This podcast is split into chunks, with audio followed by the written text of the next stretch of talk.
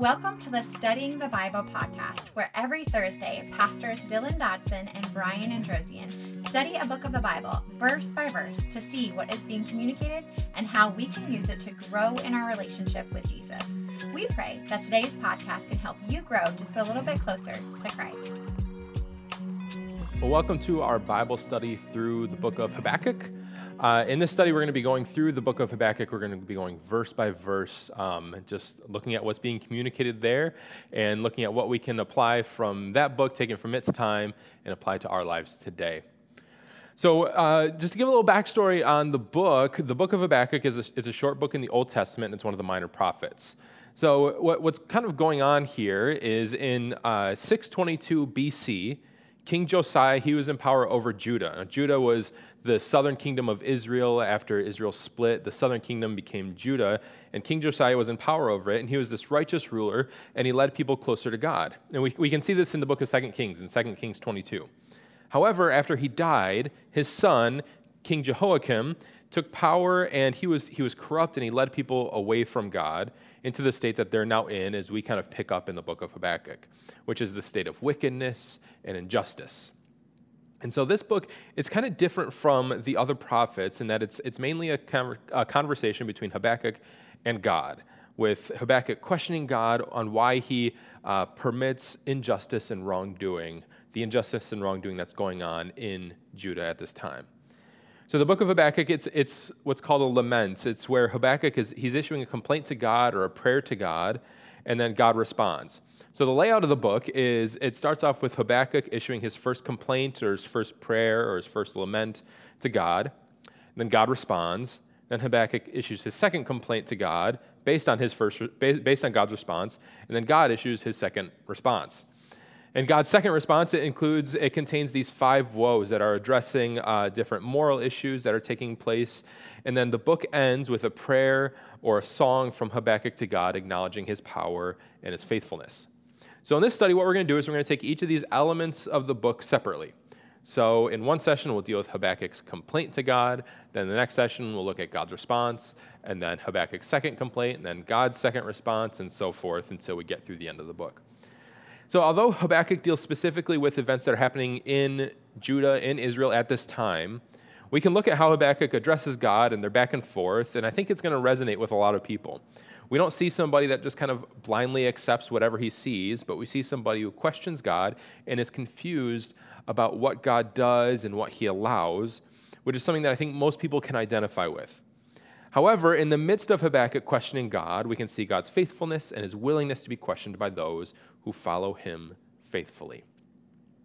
So that's, that's the book of Habakkuk. That's kind of where we're going to start. So we're going to jump right into Habakkuk chapter 1, verse 1, the book starts off and it says this. It's it, in this first segment we're gonna we're gonna just look at Habakkuk's first um, complaints or first prayer to God, and it starts off in Habakkuk 1 verse 1. It says this. It says the pronouncement that the, that the prophet Habakkuk saw. So the book starts with, with uh, a superscription, as it's called, or a title verse, that gives the information to the person that's hearing or reading this prophecy. So, depending on the translation that, that you have, if you're reading a different translation, you may see the, see the term oracle here instead of pronouncement. And, and an oracle, what that means is it literally means a burden. And it's a common term used to describe prophecy or a message um, from the Lord. And it can be literally thought as of the prophet being burdened with a message from the Lord. So it starts off saying the pronouncement or the burden or the oracle that the prophet Habakkuk saw.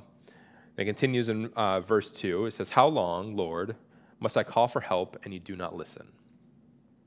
How long must I call for help and you do not listen?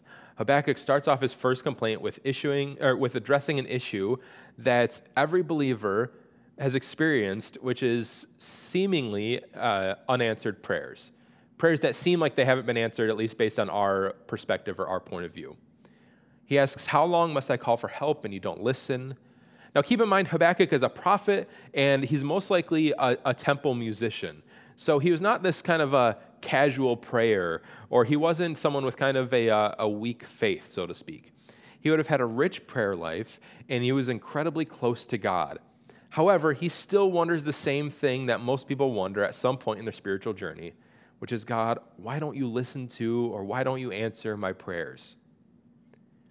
He continues in the second half of verse 2. He says, or cry out to you about violence and you do not save. So how long, Lord, must I call for help and you do not listen, or cry out to you about violence and you do not save? So Habakkuk, his words here, they echo the cry of Job in Job chapter 19. In Job 19:7, he says, I cry out violence, but get no response. I call, I call out for help, but there is no justice. However, um, so it's similar to what Job was crying out in, in, the book of Job, but contrary to Job's cry, which is personal, Habakkuk is crying out on behalf of Judah, on behalf of the nation. And when Habakkuk cries out about violence, this isn't simply talking about physical violence, though that is part of it. But in reality, he, he's just talking about wickedness in general. The term here that's translated as violence is the term Hamas. And it's the same term that's used in Genesis chapter 6 to describe the world before God decided to send the flood. So in Genesis 6, uh, verse 11, it says, Now the earth was corrupt in God's sight, and the earth was filled with wickedness. So the term wickedness is the same term that Habakkuk uses here, just Hamas. He's crying out about the wickedness and the violence that he sees, and he's wondering why God doesn't intervene. Now remember, King Josiah's son, as we talked about earlier, King Jehoiakim, he was ruling corruptly, and he led the nation away from God. So during his reign is when Habakkuk is receiving this prophecy, and he's addressing the current state of the people. So this is a time in Judah's history that's rife with violence and wickedness, and Habakkuk is crying out to God, asking why he tolerates this. Why do you allow this to happen? Now, what's interesting here is that Habakkuk isn't, um, he's not complaining to God in the sense that we would think of complaining today. He's not just, he's not just venting his frustrations to God. Instead, he's issuing uh, sort of kind of like a legal plea for God to investigate and, and administer justice. So, and, and this is something that God promises to hear. We see multiple times in the Old Testament where God welcomes pleas regarding situations and he investigates, so to speak and, and, and considers the plea. And, and specifically in Genesis 18 21, um, we see the story of Sodom and Gomorrah. And we look in verse 18, 20, or uh, chapter 18, verses 20 and 21.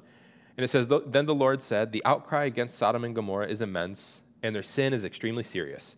I will go down to see if what they have done justifies the cry that has come up to me.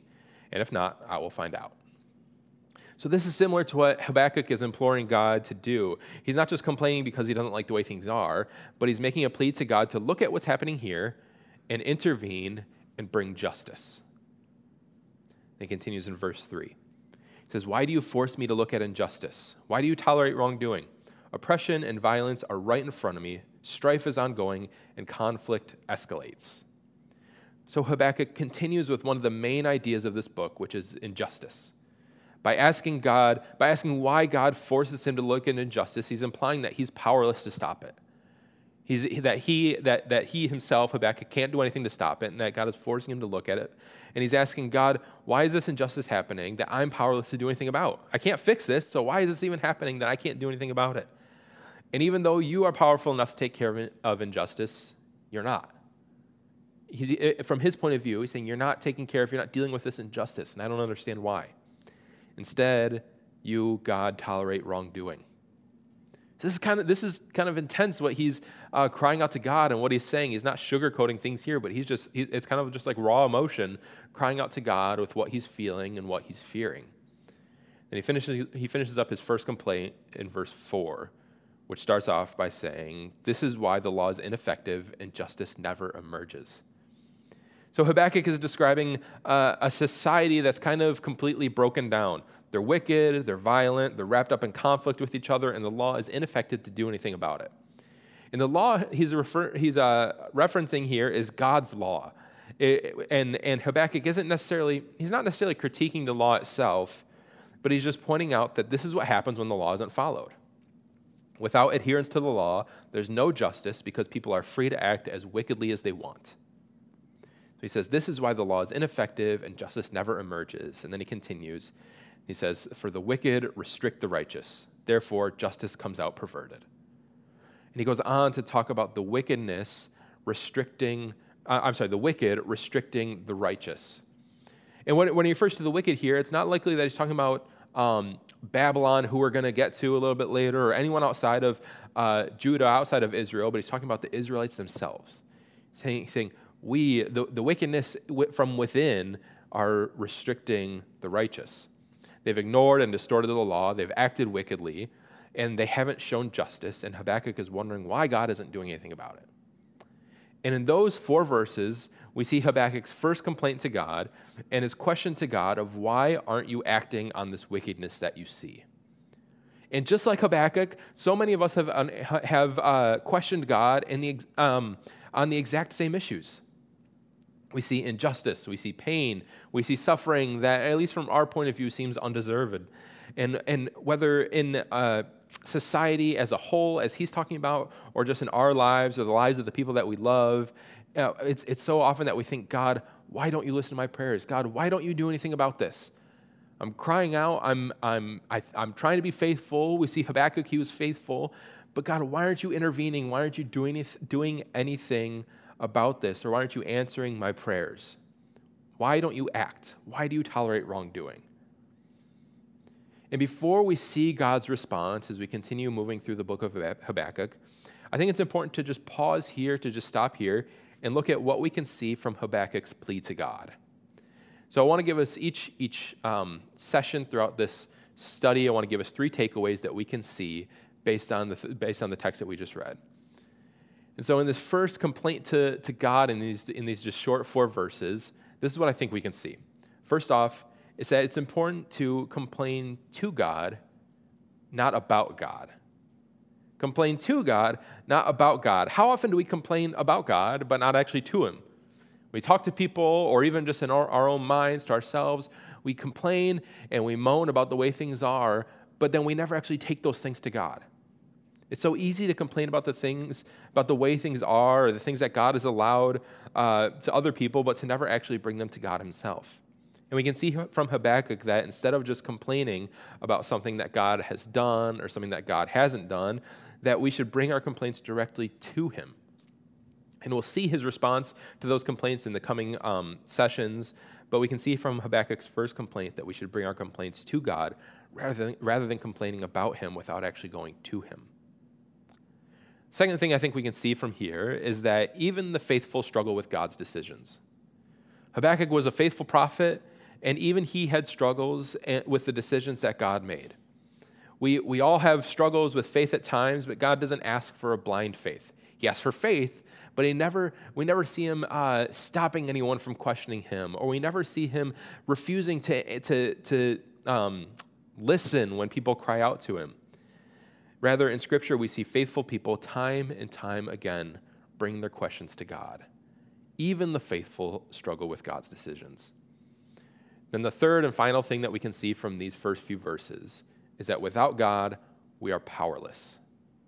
Without God, we're powerless. In Habakkuk's complaint, he addresses his own powerlessness. Remember back to verse 3, he says, Why do you force me to look at injustice? Why do you tolerate wrongdoing? Oppression and violence are right in front of me, strife is ongoing, and conflict escalates. He doesn't try to solve these issues himself. Not that he would even have the ability to, but he doesn't try to or complain that he can't. He's not saying, God, why don't you give me the power to do it? Then I'll deal with it. He acknowledges that God is the one that's in control, and, and he has the power to deal with these issues. And without God, Habakkuk is powerless to fix these issues. And similarly, we are powerless to fix the issues that we see without Christ. Without God, we are powerless. He is the one that's in control. He is the one that has the power to fix the issues that we um, bring to Him, to fix the issues that we complain about or that we pray about. We're powerless, but God is in full control. God has the power to fix the situations that we're in. And that's what we can see, can see from Habakkuk chapter 1, verses 1 through 4.